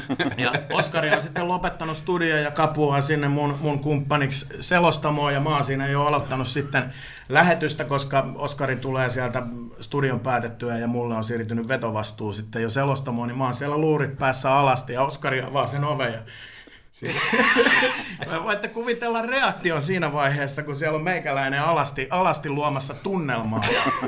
Ja, Liekittämässä. Siitä sitten luurit päähän ja Jantta näyttää, että sit siitä jatkat. Kyllä, ja sitten tapahtui vielä seuraavaa, että kun Oskarin vetovuoro oli, niin mähän nousin, kun se oli se- selostamon vuoksi siellä ylhäällä, tällä, tämmöisessä tasossa niin kuin hallin ylä, yläparvella. Ja vaihtopenkit oli vastapäätä. Niin tota, Oskari jatkoi sitten siitä omaa, niin mä nousin seisomaan siellä selostamassa silleen niin kuin täyteen varteen ja patsastelin siinä ja Oliko sinä vuonna Oilersi vai Oilers kumpi oli, Oilers, Oilers oli, oli, niin Oilers oli ensimmäisenä. Oilersin mm. täkkijätkät siellä penkin päässä huomas sitten, että ei saakeli. Rupes osoittelemaan Alki sinne. on tuolla alasti ja koko villajätkät siinä täkissä penkin päässä nauraa, räkättää ja katsoo sinne selostamoon ja sen saatiin taas. Joo, No. se, semmosia, semmosia ihan normaaleita sattumuksia. On ja näitä, näitä siis sattui paljon, Joo, ne oli joo, niinku joo. täynnä, täynnä tällaista. Tietenkin nuoria innovaatisia miehiä matkalla tapahtui. Aina kun tuli joku, niin kyllä se johonkin muistiin jäi ja se oli semmoista niin kuin hienoa, hienoa. Aina kun tuli joku, niin, kyllä se, niin kuin sanotaan, että kyllä siellä niin kuin naurettiin ja aina keksittiin jotain. Osa tuli tuohon lähetyksiin, mutta sitten paljon tapahtui myös tietenkin, kun reissussa oltiin, Juu. niin, niin Ollaan pelattu vesipalloa altaassa tämä on kyllä tämä on niin hyvä tarina, että on pakko. No ehkä se voi kertoa sitten jossain vaiheessa. Mutta tota, joo, siis täytyy sanoa vielä tosta, niin kuin, että kyllähän tähän, niin kuin, mä luulen, että toi, että oikeasti oli hauskaa. Vaikka ne on aika lapsellisia juttuja. Mutta et siis se, että et niinku oikeasti oli hauskaa keskenään, mä luulen, että se on ollut yksi todella iso juttu, mikä on kuulunut myös mä- Siinä on ollut oikeasti fiilistä. Että se mikään siitä ei ole ollut niinku feikkiä pätkääkään, vaan silloin kun on niinku hehkuteltu, niin silloin ollaan oltu. Se esimerkiksi eihän siihen voinut olla syttymättä siihen Joensuun tapahtumaan. Ei, se on huikea. Se on ihan huikea, huikein näitä, On. näistä finaaleista edelleenkin. Näin mitä- 20 vuotta, parikymmentä vuotta myöhemmin tuossa ne on lapsellisia juttuja, mutta tekisin edelleen. Samoja juttuja te kyllä. Ei, mä tein, että oltaisiin edelleen tekemässä loppukevennystä Tapiola urheiluhallin takana, missä sä nousit roskiksesta. Kyllä joo. On muuten true story tämä. Loppukevennykset oli semmoinen, mä en muista mistä ne lähti liikkeelle. Ne tuli hyvin siinä alkuvaiheessa meille. Lähti mun mielestä semmosesta, että, että, että odoteltiin jotain haastattelua Joo. tai jotain, sit yllättäen sä rupesit siinä jotain keijoilemaan ja, ja toi, toi, Imi, toit varmaan jotain, koska Jantalla oli tapana vevissekkaan lähetystä heittää jotain aivan loputtoman levotonta siinä ja sitten heittää no niin, over to you tyyppisesti. Joo, täm- ja sitten niin kuin mä luulen, että, että Härkin Olli päätti ajaa sen lähetyksen Joo. lopputekstien jälkeen. Niin se, niin, siinä, joo, niin, se, niin se kävi tosiaan, että se meni, meni tämmöisen odottelun ja kun kamerat oli paikalla, niin totta kai autos menee kaikki talteen ja se on varmaan härkin käsiala, että se ajoi sen sinne tavallaan kysymättä sinne lähetyksen loppuun, Joo. että kattokaa se jätkä tämmönen. Ja... Semmoinen hatara muistikuva, että sano Joo. siinä, niin kannattaa muuten katsoa loppuun saakka. Kyllä, niin muuten. Näin, näin, se, näin se kävi ja sen jälkeen kun me innostuttiin tästä ideasta, että hei, tämähän on hyvä idea, niin me ruvettiin aina kun tultiin hallille, että okei, mikäs tänään on loppukevennys. Ja sit, niin kun vain taivas oli rajana, mitä keksittiin. Ja sitten, tai roskis. Että, niin, tai roskis. Kaikki, kaikkea mahdollista kuvattiin ja ajettiin sinne lähetyksen loppuun loppukevennyksenä. Siitäkin tuli semmoinen omanlaisensa Niitä ei koskaan mun mielestä ne, ne niin kuin tajus ja huomas, ketkä huomas. Että se oli vaan semmoinen juttu, mistä Kyllä. ei edes mainittu Joo. mitään. Mutta tämmöisiä, niin kuin, tämä varmaan nyt vähän rönsyilee tämä juttu. Ei haittaa, ei haittaa. Tota, tämmöisiä siis, näitä on ihan loputon määrä. Ei, ei, ei enää niin kuin, Mikä se oli se vesipallon juttu tuotantotiimin kanssa? jaa niin, siis, oltiinko me Joensuussa? Ei kun Jyväskylässä. Jyväskylässä, joo. Ja silloin- Joensuussa mä liuuin vaan sa- saippuoituna sitä uimalla se osaston parkettia tai lattiaa, kaakeli. Se on totta, se oli upea näky. Ja, ja samalla kun tulin siitä liukumalla hylkeenä, niin urheilukanavan slogani oli tota, innostu hetkessä. niin mä tulin sieltä li, niin kuin saippuoituna, liuuin siitä ja t- sitten tulin siitä ja totesin, että innostu hetkessä. Joo, on jäänyt mieleen. Ja miesvartalo voi olla kaunis. Kyllä, nimenomaan. Vesipallo. Vesipalloa pelattiin tuotantotiimin kanssa, oltiin saunomassa pelin jälkeen ja tota, joku keksi sitten, siellä oli siis naisten uimapukuja. Erot, totti Joo. tehdä joukkueet erottaa toisistaan tietenkin. Kyllä. Niin sitten niin, luonnollisesti niitä... Naiset ja miehet. Osa oli ei, alasti. Ei, no, ei, kun osa oli- ihan miehiä kaikki, mutta... Et, Osa oli alasti ja osalla oli naisten uimapuku. Joo, oli naisten uikkarijengi ja ihojengi ja, ja tota, sitten, sitten tota noin, niin siinä pelattiin, eihän siinä mitään, pelataan vesipalloa ja hauskaa oli, kunnes sitten joku lähti, lähtikö tilaamaan jotain juotavaa Joo, mä mahdollisesti kävin respasta. hakemaan respasta. Tota, meillä loppui jostain syystä limppari sieltä ja Naisten uikkareissa. ei, kyllä mulla oli silloin pyyhettä jotain Kylpytakki. siveellistä. Kylpytakki oli päällä ja menin sinne respaan toimittamaan asiaa, että me, me ollaan tuossa saunatiloissa, meillä on se vuokrattu, varattu siitä ja että, että saataisiko me sinne vähän, vähän juotavaa lisää, että meillä loppu, että meillä on siellä vielä vähän pelit kesken. Ja se respa muija oli vähän silleen niin kuin koko ajan siinä, siinä silleen, että Muikeena. muikeena silleen ja sanoi, että joo, että meillä on tosiaan pikku, pikkujoulut siinä käynnissä, että pelataan. Joo, hän on kyllä katsellut tästä näin, että siellä oli tosiaan kamerat sinne saunaosastolle ja hän sanoi, että hän on kyllä katsellut, että oikein hyvä meininki. Joo, siitäkin oli lähetys. En tiedä, oliko monen kameran tuotanto. Nettistriimi, Olisi pitänyt saada striimit talteen. Joo, joo, Mun on pakko kertoa yksi Joensuun tarina vielä tähän. Koska tämä kuvaa sitä luovuutta ja synergiaa, mikä meidän tiimissä oli. Me oltiin jonkun rupeaman jälkeen, en muista, mutta Joensuussa kuitenkin sitten majoitettiin, kun, majoitettiin, kun siellä peli oli. Ja, ja oltiin ilta siinä vietetty ja taputeltu loppuun asti. Ja jostain syystä mä olin vielä intoutunut lähtemään erään seurueen, ei puhuta nimillä, mutta vahvoja salibändipersoonia. Heidän hotelliin olivat eri hotellissani jatkoille. Ja, ja sieltä loppu minibaarista sitten oli loppunut jo tuotteet. Niitä oli ilmeisesti siellä tyhjennelty jo aikaisemmin illan, mutta ei ole joka tapauksessa ollut. Ja mä soitin Oskarille sitten, että onko meillä minibaarissa huoneessa, että onko siellä ju- juomia vielä. Oskari oli juuri saapunut hotellihuoneelle ja hän katsoi, että joo, kyllä täällä, kyllä täällä löytyisi. Mä sanoin, että et viitti laittaa taksilla tulee tänne hotellille. Sitten toi rupeaa hiittelemään ja nauraa siinä ja toteaa, että on tää taas niin hullu idea, että kyllä tää on. Ja sitten hän laittoi tosiaan taksin meidän hotellilta liikkeelle, joka tuli sitten, kun mä kuittasin sen siellä toisessa päädyssä ja tuli, hän oli lastanut meidän minipaaristamme sinne pikkupanokset ja laittanut vielä kohtelijana hienona herrasmiehenä ajatellut, että siellä on lihavalla pojalla kuitenkin nälkä, niin omat makkaraperunan jämänsäkin sinne vielä.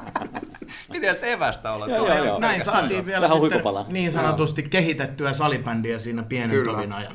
Kyllä, ja sitten tota, Joensuuhun liittyy myös yksi tarina Kimmelin yökerhosta, ja siihen No on varmaan hyvä päättää tämä, mutta tota, ollaan me sen verran kova äänistä porukkaa Joo, oltu, siis että- tykätään olla äänessä. Joo, Puhu- oltiin siinä, siis, no, siinä oli nyt, suolataan kaverit kanssa, niin Rastaan Tomppa ja, ja Markkasen Panu. Kyllä. Mr. Pielavesi 96, jos en ihan väärin muista. Niin tota, oltiin siinä sitten Kimmelin yökerhossa päivän päätteeksi ja, ja tota, laulettiin luonnollisesti. Joo, kannatuslauluja, siis oikein erilaisia, reippaasti. erilaisia kannatuslauluja ihan hyvällä, hyvällä, hyvällä meiningillä ja muuta, niin, tuota, niin, niin sen verran kova äänesti sinne tota, diskolattian vieressä, tanssilattian vieressä.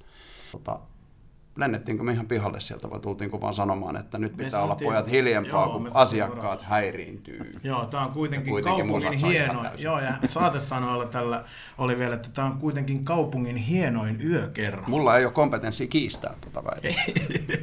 Ei, mutta ala täältä kuuluu hirveä mylvintä. Eikä ole myöskään, mulla ei ole myöskään kanttia kiistää tota väitettä. Jantta voi olla vähän toista mieltä omasta laulusta. Tai Jantta Joo, no laulusta mä mielestäni lauloin kyllä kauniisti. Kyllähän ka- kauniistihan me kaikki vedetään.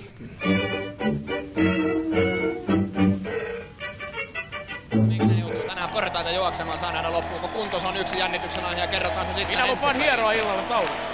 Nimenomaan, ja kuten kuulette, kuunnelkaa tätä meteliä, mikä täällä Joensuussa on. 3000 paine joensuulaisyleisö ottaa vastaan avauskentällisen kotijoukkueelta Oilersin viisikko on jo tuolla kentällä. Markus Suntila tulee kehiin ja niin kuin nähdään, tyyli on vapaa. On jos jonkinlaista sotakampausta. Kyllä. Tyyli on vapaa, mutta pakollinen ja niin kuin nähdään, niin koko yleisö osallistuu. Salibändin kulttuurista jos puhutaan, niin Joensuuhun on kyllä aina erittäin miellyttävä tulla. Ja kun niistä playoff weeksistä puhuttiin, niin katsokaapa tuota mallia. Ja tässä lisää. Aika tyylikästä porukkaa täytyy sanoa ja Täydet 10 pistettä. tänään jäämme tänne tekemään tutkivaa journalismia vielä illalla, niin saa nähdä, näemmekö sitten näitä herroja tuolla mahdollisesti yökerhon puolella näissä viritelmissä. Mehän emme sinne kyllä. Ei, mutta kaverit kertovat sitten, jos näin käy. Ja Markkasen Panuhan on meidän tutkiva journalistimme tälläkin osastolla. Katsotaan sitten kuinka käy, kun tuo ensimmäinen avaus on tuonne kentälle. Joo, mutta semmoisia näitä nyt riittää ihan kyllä tota, Joo, jo, joka reissu. Joo, ja niin kuin tuossa Oskari jossain sanoi, niin vähän, vähän kaikki niin kuin hämärtyykin vuosien varrella, että ei, ei edes ihan kaikkia pysty muistamaan, mutta ne oli kyllä täynnä koko ajan tämmöistä pientä sattumaa ja pientä gagia ja sellaista niin kuin hyvää, hyvää huumoria, hyvää piikittelyä toista kohtaa aina rakkaudelle. Että kyllä sen aina tiesi, jos niin kuin joku pikku tyräkin tuli sieltä tai joku tämmöinen, niin kyllä siitä aina, niin kuin, Joo. kyllä siitä aina kuulla sai. Sanaton sopimus, että vastapalloa sai vetää. Kyllä, kyllä. Joo, joo. Ja, mutta se siis edelleen kyllähän se on, se on nimenomaan sitä isoa välittämistä. Totta Silloin se kai. tiimi toimii, kun, kun se on niin kuin tällä tasolla ja ka- kaikki ymmärtää, missä ne rajat menee, mutta kun molemmat on samalla huumorilla ja samalla pystyy nauramaan mm. niin itselle kuin toiselle, Kyllä. niin silloin se, silloin se homma vaan toimii. Joo, se ei koskaan ollut semmoista, haluttiin vetää niinku kaverilta mattoa alta tai pönkittää jotenkin omaa Ei, juttua, vaan vaan, niinku- vaan nimenomaan siis hu- hyvällä huumorilla. Joo, ja luottamuksen, luottamuksen ilmapiiri. Just näin. Just näin. mennään kyllä sellaista lottopalloa, että voisi vähitellen vaikka soda summeriin pistäisi pahaksi, nimittäin tässä ei ole enää mitään järkeä tässä matkassa. Se voi kyllä jo sanoa ihan suoraan tässä vaiheessa. NSTn pyörittely. Tähän päättyy ensimmäinen osa Jantta Alkion ja Oskari Saaren kanssa käydystä salibändin media-evoluution muistelosta. Seuraavassa jaksossa nostalgisoidaan ajanjaksoa vuodesta 2004 näihin päiviin sekä visioidaan vähän tulevia näkyviä merkittävästi muuttuvassa mediakentässä. Maailman ensimmäinen salibändimuseo Lempälän Ideaparkkiin avattiin vuosi sitten helmikuun 25. päivänä vuonna 2020. Koronasta huolimatta ensimmäisen vuoden museovierailuiden määrä on ollut yli 22 000 henkilöä. Mitkä olivat avajaispäivän tunnelmat vuosi sitten? Pirkanmaan paikallisradio Sunin toimittaja Pasio Vainioperän haastateltavana Salibändimuseon ryn puheenjohtaja Jari Kinnunen.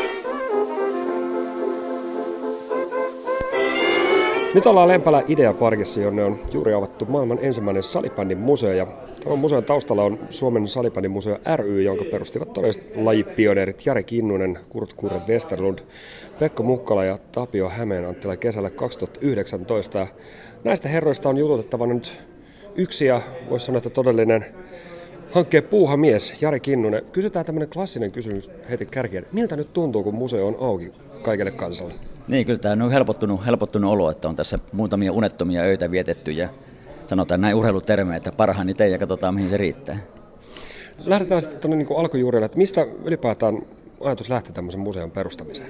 No tämä on mun pitkäaikainen haave ollut, mä oon pitkään lajin parissa ollut ja, ja liitossakin hommissa, hommissa yli 20 vuotta ja on aika lailla kerääntynyt tota laji esineistöä oma autotalliin ja kotokin vähän tuli painetta, että saisiko noita tavaroita jonnekin talti, taltioitua tai siirrettyä meidän autotallista, että auto ei ole mahtunut enää monen vuoteen autotalliin, kun siellä on niin paljon tavaraa. Ja haaveilu pitkään, että pitäisi perustaa museo, museo ry, joka alkaisi keräämään sitten näitä lajin esineistöä ja tarinoita ja, ja la, vaalistetaan lajihistoriaa. Ja kesällä sitten tosiaan perustettiin tämä, tämä tota, niin, Salibändin museo ry ja sitten muutamien sattumusten kautta niin löytyikin sitten tämmöinen mahdollisuus, että voidaan tämä museon näyttelytila rakentaa tänne Lempäälä Ideaparkkiin. Ja Lempäälä Ideaparkin kauppakeskusjohtaja Visa Vainiolla suosiollisella avustuksella niin saatiin toteutettua sitten tämä museon näyttelytila tänne ja nyt mä oon tosi tyytyväinen, että on saatu tavaraa tänne kansan pällisteltäväksi.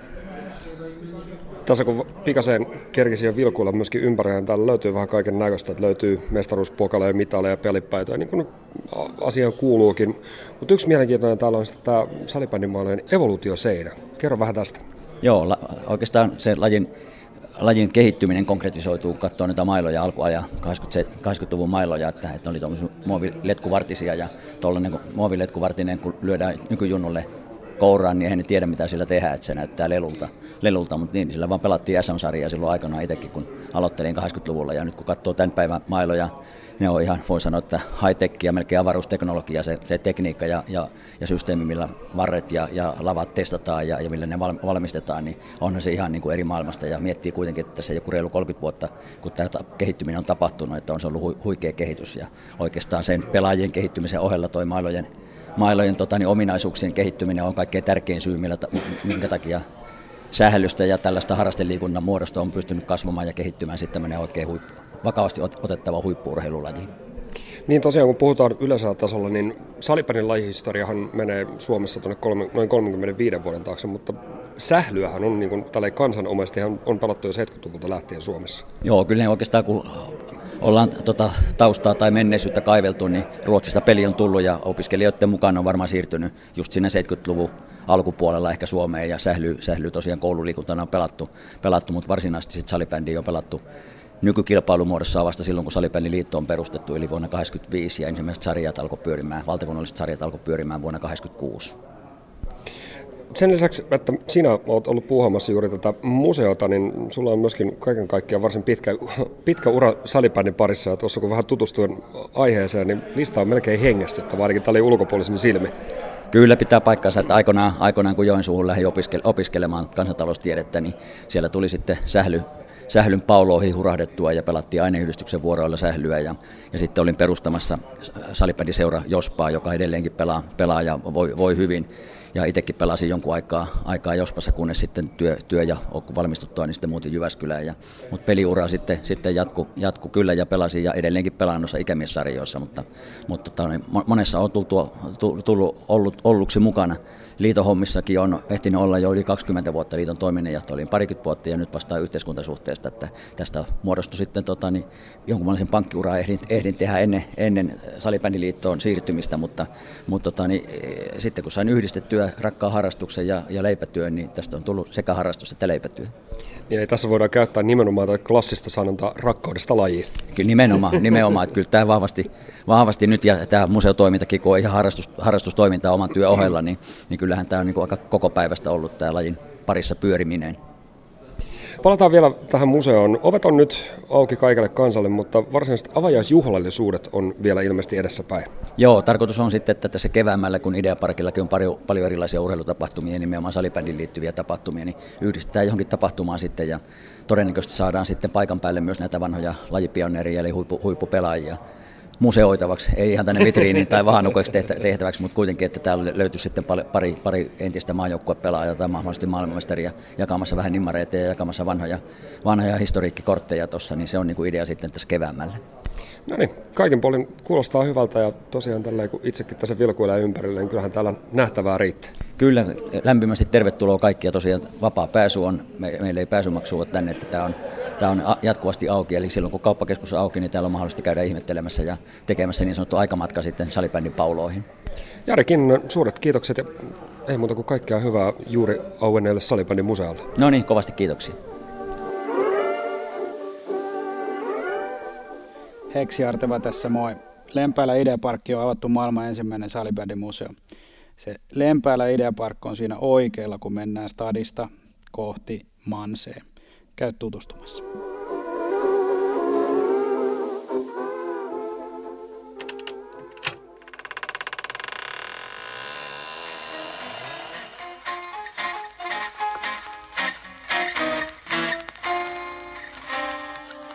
Arkistojen kätköistä. Salibändin nostalgiapaloja.